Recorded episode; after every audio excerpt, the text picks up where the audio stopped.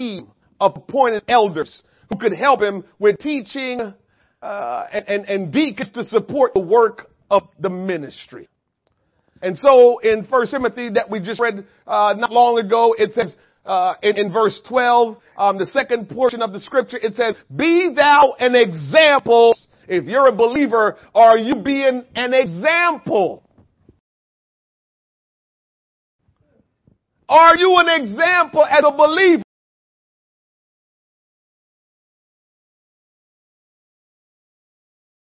An example that when they see you, they say, wow, I want to be like that one day. Mm-hmm. So he says, be an example of the believers. How? In the words you speak, in the conversations, in love, in spirit, in faith, in purity. Let's look at how we can be an example in the words we speak. Our words create impressions that either facilitate or complicate all other communications. You have to choose your words wisely as a Christian. Here is what I've always tried to practice. I try my best not to say stuff that hurt as a Christian. Because, but when you say hurtful things, it seems like people can never get rid of it. So I guard myself with that. Like, I try my best not to say hurtful things. I'd rather just not open my mouth. I'd rather just not speak. I'd rather just walk away before I say hurtful things. Because what you don't realize is when you speak hurtful words, it doesn't really go anywhere. And even when, you know, you might have come back and, and, and said, I didn't mean it that way, okay. They might receive that apology, but here is the problem. They're on guard now. And so the least little words you say after that, that may not be as deadly as the one you said before, it's gonna hurt again. Because their mindset is what you did before. So as Christians, you need to try your best not to say hurtful words. Somebody hurt you, figure out a way how to speak words back to them that will communicate what you need to communicate without hurting them back. And if they hurt you, that don't mean you hurt them back. We have to know what kind of words we need to speak. And even if they want to accuse you, those of you that are striving hard to do the right thing, let them, let, let them give you a hard time and says, you too spiritual for me. Because when you start speaking spiritual words, you're not cursing. You're not saying anything derogatory. Huh. You're not speaking down to them. What you're trying to do is keep yourself holy and righteous by speaking the word God. So speak godly words. Timothy was to speak using godly words while avoiding useless or argumentative or provoking words. Do you stop and think about some of the words that you say sometimes? Because some of your words is provoking. I got a little thing that I do. Shouldn't be telling my secrets while Sister Wyatt is here. But I got, but I got some of the, you know what I do a lot? When people say things, I just say, mm. It might warrant some kind of crazy response. Mm. Because that's my way of not saying crazy things back. Mm-hmm.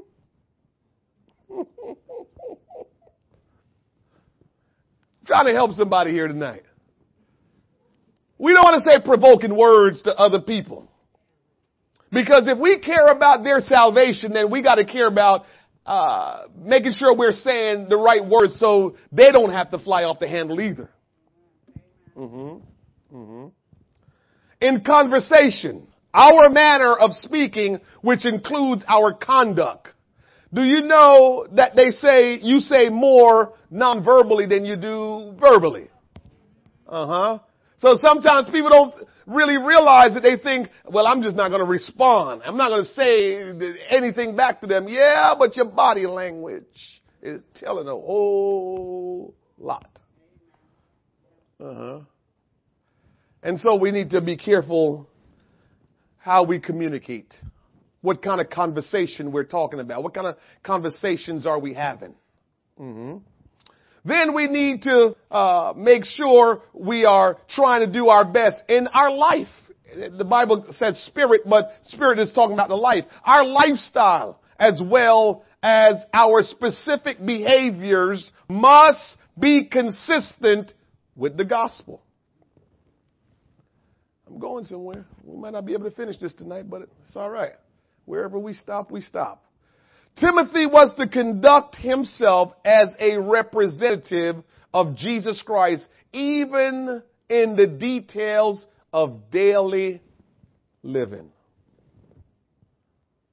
And so we need to do a better job in conducting ourselves in our daily living. I can't tell you how presentation, how you look. What they says? First impressions. They talk about that. You know about first impressions? Uh huh. Uh huh.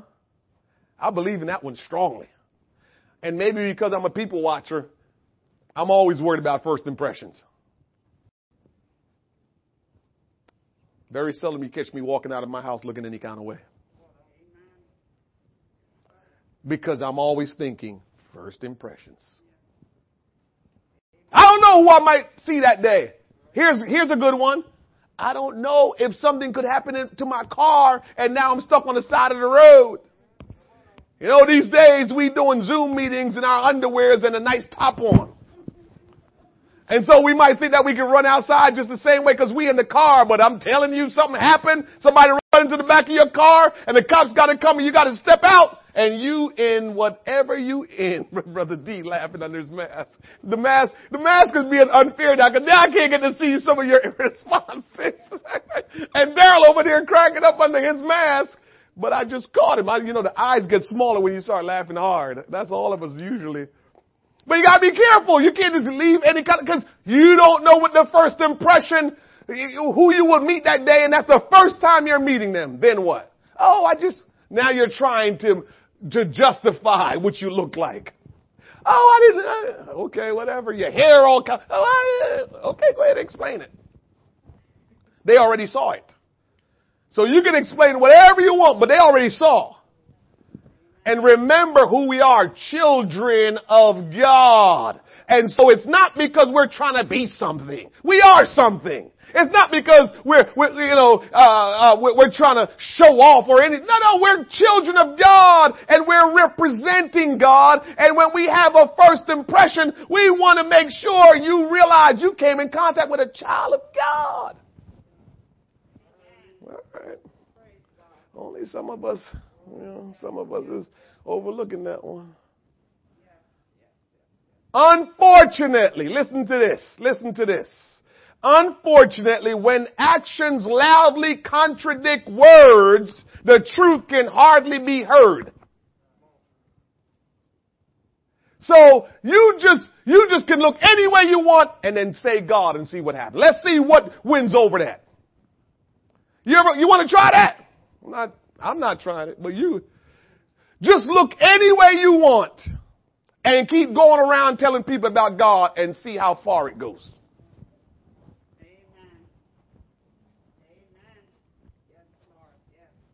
They don't want to hear that. Because they're going to look you up and down like, well, what kind of God you serve? You don't look like you got it going on. And you can say that's unfair all you want, but the bottom line, we went through this, we taught all about that. But the bottom line is, uh, that's just how people are. And when you're trying to reach people, you do what it takes to reach people. And maybe that's just the, the, the problem anyway, and we'll get to th- that eventually. Maybe the problem is we don't care about nobody but ourselves. Maybe that's the issue. And so the way how you look, the things you say, how you operate, you, you're like, whatever. I'm living for God. I'm not worried about anybody else. I'm telling you, I can't tell you, I cannot tell you how much that kind of thinking is going to get you in a lot of trouble. I don't know if you get to heaven with that kind of thinking. I'm just saying. I don't know if you get to heaven with the kind of thinking that you're not worried about what they think about you. You're not worried about what they say cause, cause they don't even know what they're talking about anyway. I get all that. But what are you showing and what are you saying? Let them say it and it's not right. But don't let them say it and it's right. Let them say it and, and be wrong. The Bible calls, calls the devil the accuser of the brethren. So if they're not in Christ, they're supposed to accuse us, so I'm okay with that. But the question is, are they saying something that's truthful and legit? Or they're saying something that's not truthful and not legit, and so your Father in heaven is like, whatever. Don't let them think, don't let them, don't, don't, don't let them say things that are true. Love. Anybody know the definition of love? Write it down. Because I say it all the time, but it might go over your head. But I'm going to say it again tonight because it's just something that you all need to, you need to know this definition to rattle it off. Love. Doing whatever is necessary to benefit the person you love. That's love. Doing whatever is necessary to benefit the one you love. Whatever is necessary. Whatever is necessary. No lines drawn. No, this is the furthest I'll go. None of that. Not, none of that. Because God so loved the world that he became man, came into this world, went through the whole birth of coming into this world, being raised as a child, being treated bad, and the world he created, the people he created, what, what limitations? What did he say? Well, I'm just not letting them do this. Where did, where did God draw the line in showing his love to us? I would love to know that. So why are we drawing lines and then say, but I love them though? You don't love them. Not the way Jesus said to love. So you got some work to do. We got some work to do. Cause he never drew no lines. He did whatever was necessary to benefit us that he loves. He became man. God is a spirit, so you can't see spirit. Spirit don't have flesh and blood, but it was gonna take a, a person with flesh and blood to die for all of mankind. So he became what he had to become to do what had to be done to show his love to us. So when you hear that word love, don't come up with all this crazy stuff that you've heard in the past. Love is to do whatever is necessary to benefit the person you love. I didn't say do what they want. Don't mess it up. I said to benefit them, which means you're going to be doing something that they don't like, but it benefits them.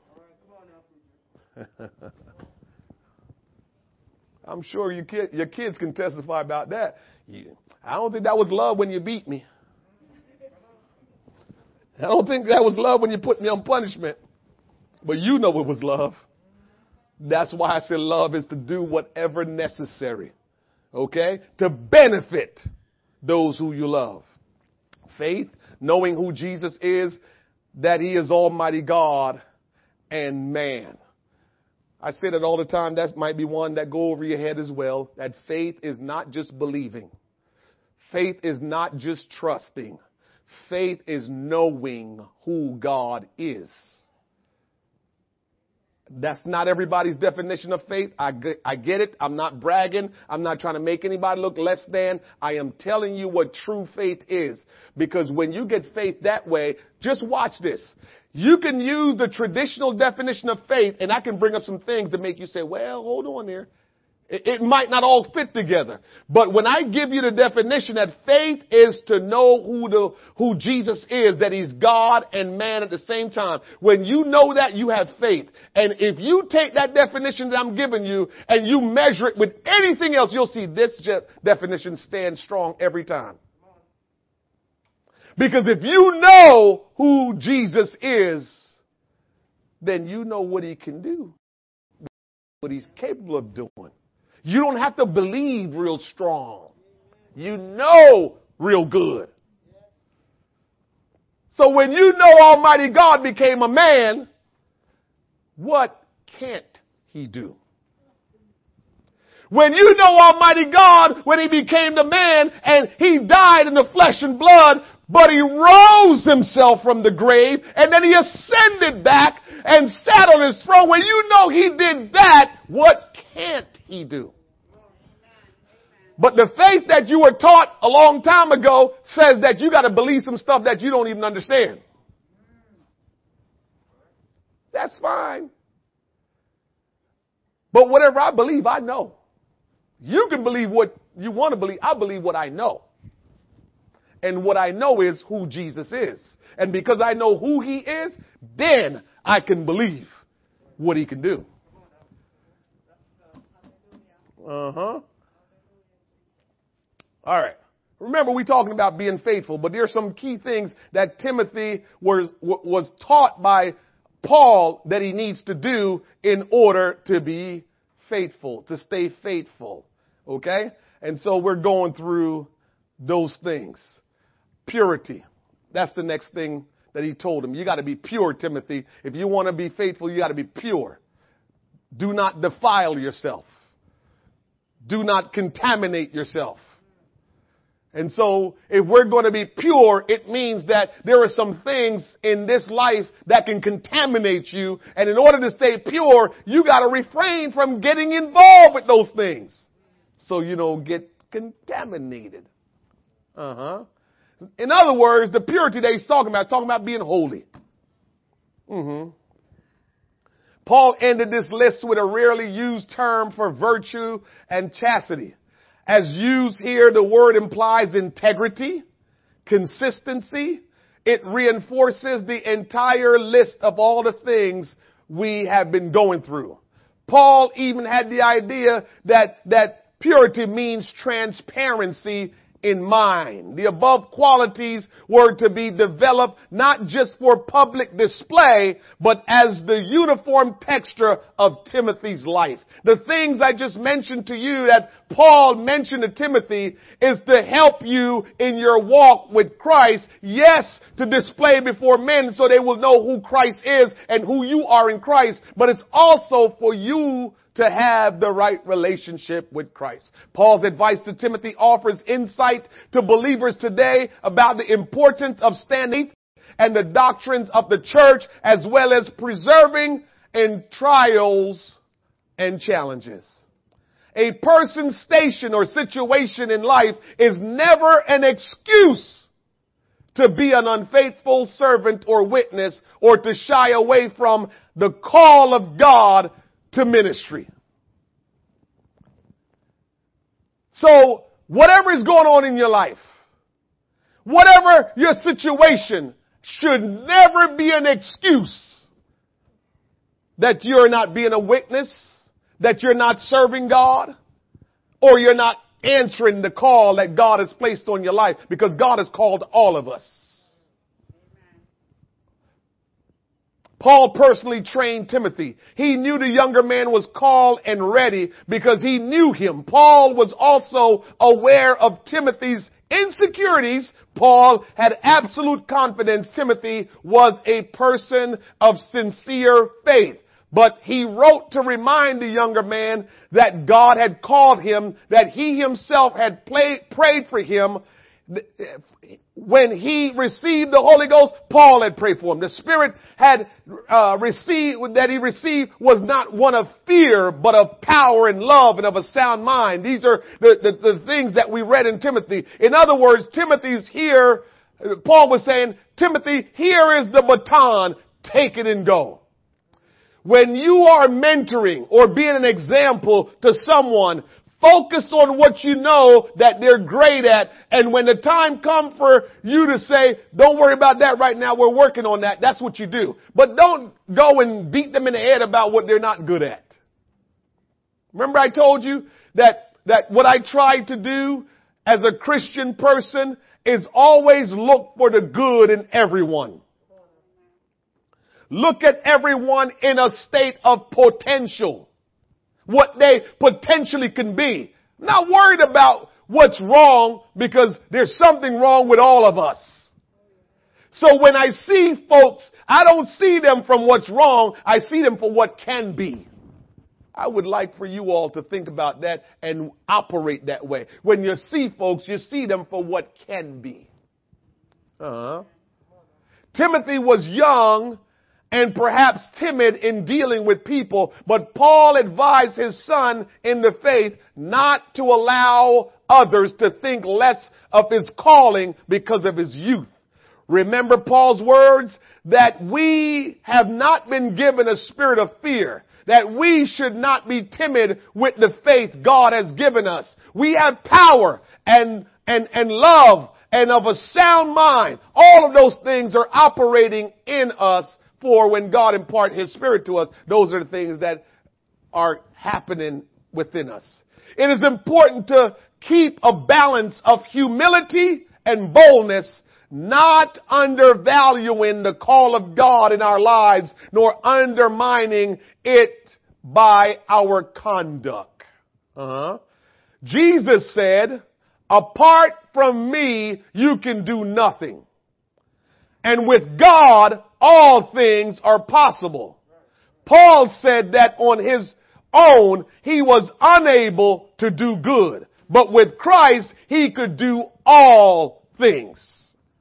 So there's a fine line in being bold and humble and not getting outside of yourself. Mm-hmm. The key to keeping a balance between humility and boldness is knowing that when you are filled with the Spirit of God, you are empowered by God. One key to successfully navigating this balancing act is to be apart and not apart. So as we're living for Christ, we're supposed to be a part of Christ and not apart from Him. Not separate from Him. Not separated from Him, but be a part of Him. Being together with Him. When our confidence is in the Lord, not in our abilities, we can operate with God humility empowered, and boldness will follow when we realize our confidence is in Him. When we are Christ sufficient and not self-sufficient, we will be like a fruitful vine, productive and content. I'm glad I'm not gifted. I'm not a gifted preacher. I'm glad I'm not a gifted this and a gifted that. You might have different thoughts, but what I know is I only can be and do as God work in my life. I will not lie, lie to you. In our CSDI class, I don't remember who talked about God's anointed. That resonated so much with me. Because what he was really saying is, when God chooses one as his anointed servant, he anoints us to do his will. And while we're not anointed in that in, in that office to do what we need to do, we're just regular old zero nothing, can do nothing. And so people will look at that and like, oh, who are you? And, and, and just like, no big deal. But when God, and, and, and I can see it, I can tell it, it's, it's, it's scary the way how this work. So, when Thursdays come, when Sundays come, when any time come that I'm going to minister, I can tell something has changed in me. It's crazy. I'm like, oh Lord, what is this? So anytime you're getting ready to do something for God, because you are His anointed servant, it ain't just me, it's supposed to be all of His anointed servant, because you're His anointed servant, all of a sudden now there's something begins to happen in you that you're going to do something that you ordinarily could not do effectively in your own flesh. It's amazing. It's amazing. I can be a, just be lost and out of it And for some reason, when Thursday morning come, I'm razor sharp. It's like every, I become aware of everything. It's like, I'm just like, you can't get anything past me on a Thursday. I'm like, what is this? I'm serious. It's incredible, but it's God's anointing. And when God anoints you to do what He wants you to do, when, what He wants you to do, it's just something different. So, if you will begin to serve God and do what God wants you to do, you too will experience this because you'll know, alright, I'm not doing this in my own. Because I can tell, because I realize that it's only when God is working in me can I be effective like this. And if God is not working in me, I cannot be as effective. Paul's advice, I'm finishing up here, Paul's advice to Timothy applies to every New Testament believer today. For every Christian is called to be an ambassador and minister of reconciliation. This includes each individual member of the church without exception. Not every believer is a pastor or teacher from the pulpit, but our conduct makes known to others what we truly believe. The way we pattern our days and our behaviors reveal our faith in God. Can somebody look at you and say that's a godly person? Do they look at you and say that's a godly person? Or they just say, oh, he don't curse or she don't curse. It's one thing for them to say, but, but there are people out there that don't drink, don't smoke, don't curse. Believe me. There are people that are not Christians, that they don't drink, they don't curse, they don't smoke, they're not doing a whole lot of crazy things, but they're not godly. So my question is, does someone look at you, look at your life and say, now that person, you know they're godly. Hmm.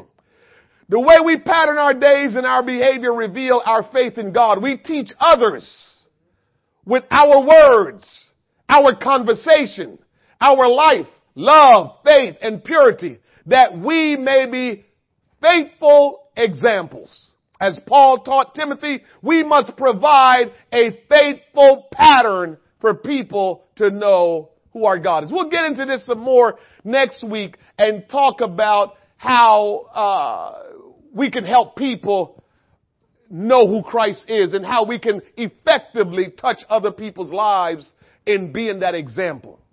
Because Sometimes, I, I will say this, I believe, and this is part of my lesson here that, i that I'm teaching and we'll uh, pick up back next week. I believe, and this drives me a little bit crazy, I believe many of us Christians, how we speak, the words we use, the examples we are, just is unproductive to our world that we're trying to show Jesus to. I really do. And I'll, I'll say it in this positive sense. I'm going to say it in this positive sense.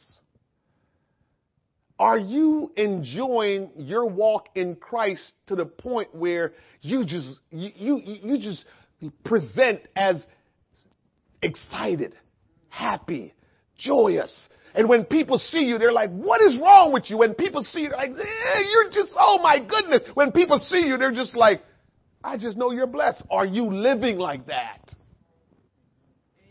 So let, I'm not even going to go to real bad negative. I'm saying, are you living like that where people just know, my goodness, I want to know what you're doing. I want to know what you're doing. And that includes all that God has blessed you with and, and, and how you just, you know, you project life that someone could look at your life and says, Your life, you, you've got it going on. And that's what God wants from us. People need to look it. It could be simple and we're not doing all that stuff, but people can look in your life if you live this thing God the way God wants and say, I want to go get into church because ever since you got into church, something been different. I got a friend one of my good friend that I grew up with, um, um, Stacy Heading. I don't see him much. We don't talk much these days. But he always say, man, every time I talk to you or I see you on Facebook, you're doing something for Jesus. What he says. Every or I see a picture of you on Facebook. That make me and while I'm not hanging with them every day and while I'm not doing what they're doing, uh, I'm glad that every time they hear something or they see something, it's representing Jesus. It's representing the kingdom of God.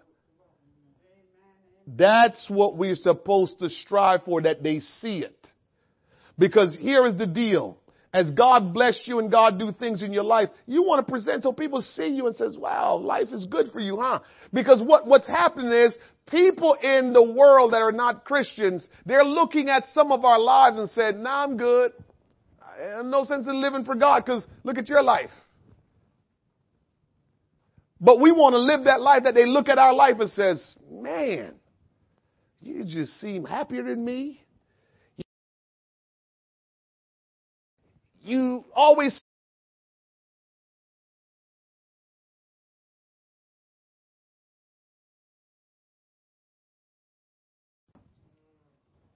We need people to see that. And if people will see that, I believe we will reach more people. But if we just make it seem like we're climbing a hill and boy, it's just a struggle. Oh man, I, I hope I make it one day. And all of this stuff. Why would people want to live for God? Because you're promising them heaven? Because what they're doing is telling themselves it can't be no heaven. Because why would God allow us to live like that? That's what they tell themselves. Because they got to tell themselves something to keep staying the way they are and live the way they are. So in their mind, eh, you can tell me about heaven all you want. God's not going to have you living kind of way just to get to heaven. But if we will live that life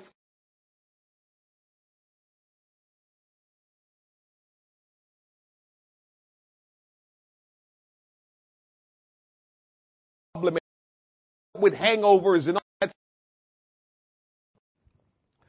I used to wake up with hangovers. Uh huh. I used to wake up with hangovers. And man, it feels good to wake up without hangovers. I'm telling you. It feels so good. Let's stand. It feels so good to wake up and just always be in your right mind.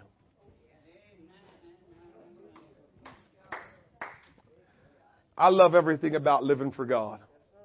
There is not one regret. I don't, I am not lying to you. I don't have a regret living for God. Not one. Not one. Not one.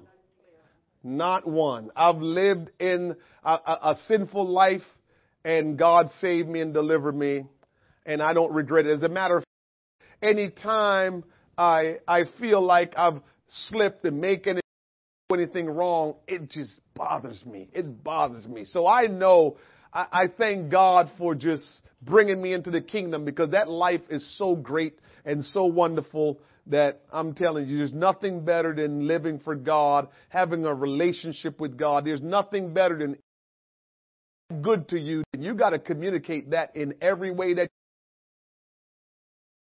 good and you're not communicating it. Because I know I was, and people still do it today. When they live that lifestyle of worldliness, they know how to connect each other with, you know, I see people, I be honest, I see people backslid and guess what? Somehow they know the bar or the club that they're meeting up. Same place. Everybody getting dressed. You heard me. That's when I, I start breaking up the English language. Everybody. Everybody getting dressed because they meeting at the bar, they meeting at the club.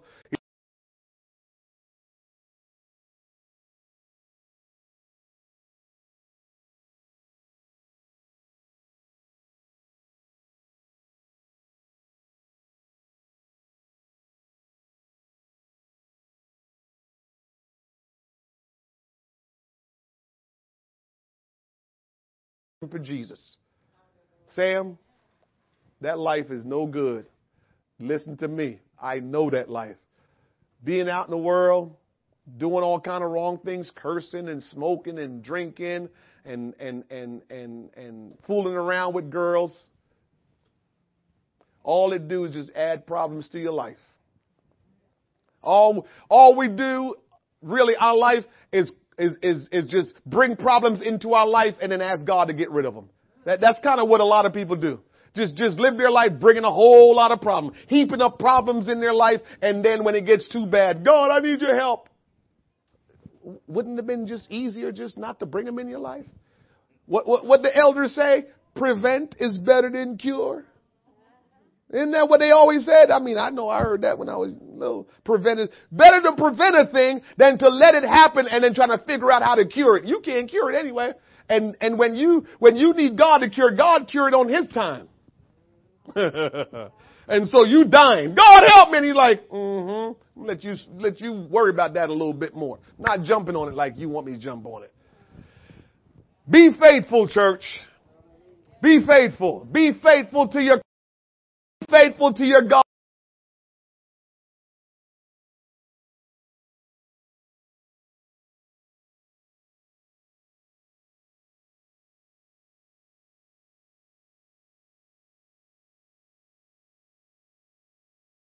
next week about how we can be faithful to God. Let's pray. Father, in the name of Jesus Christ, we are so thankful for your faithfulness towards us.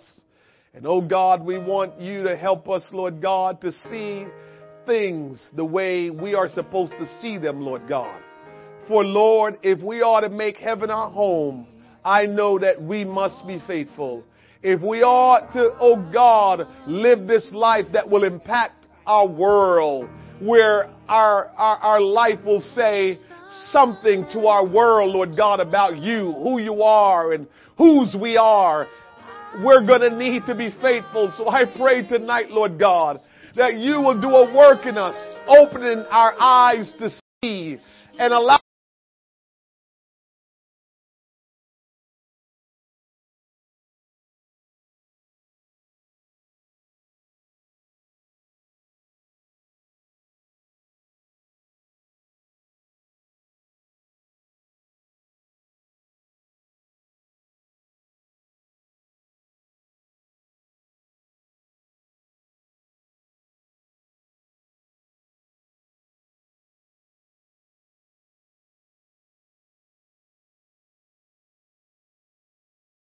demonstrate a life that brings honor and glory to the name of the Lord Jesus. Lord, I want to be faithful. Will somebody tell him, communicate to him tonight that they want to be faithful? If you truly want to be faithful to God, don't you say it? Why don't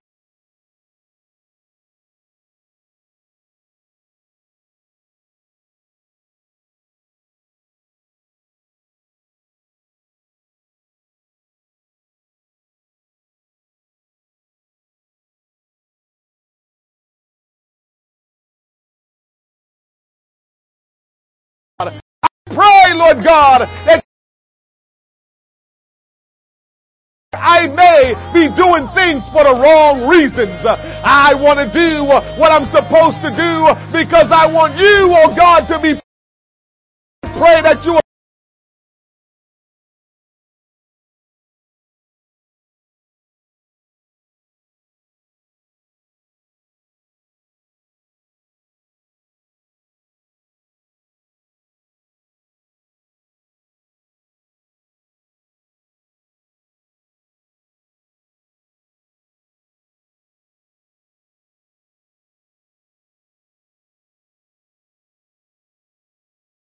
God and the glory of the Lord. I pray tonight, Lord, that faith, oh God, will quicken us and the power of God will be revealed in us. I pray, Lord God, that will be done, your kingdom come, and that Lord Jesus, we will walk in true, oh God, faithfulness. Have your way tonight, Lord God.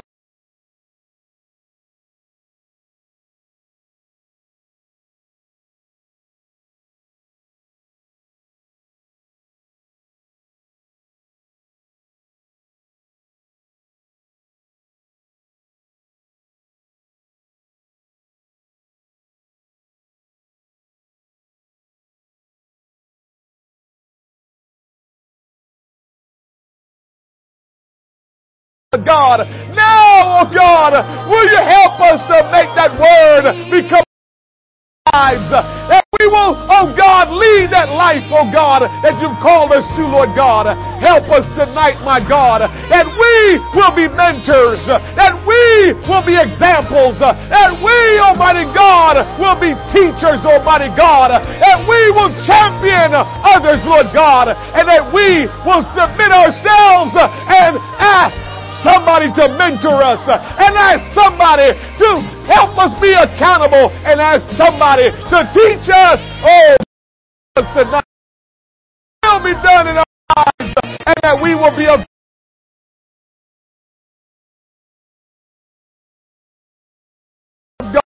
earth. We love you, Jesus. We thank you tonight for your word.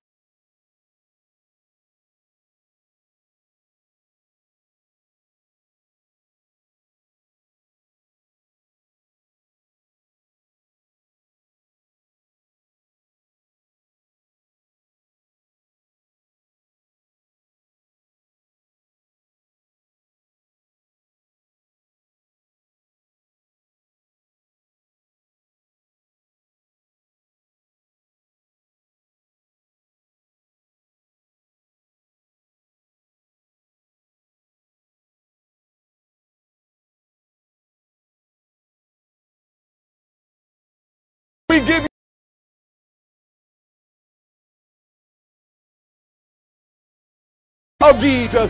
In the name of Jesus. Somebody say in the name of Jesus. Clap your hands unto the Lord. Hallelujah. Thank you, Lord. God bless you. Have a blessed evening. Thank you.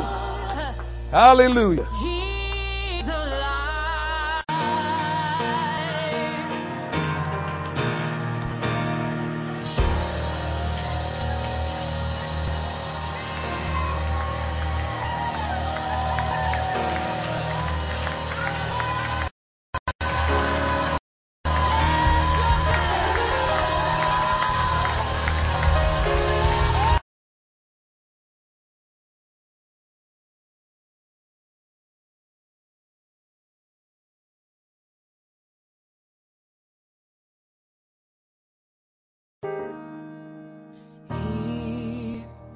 The altar where I run to rest, where I wait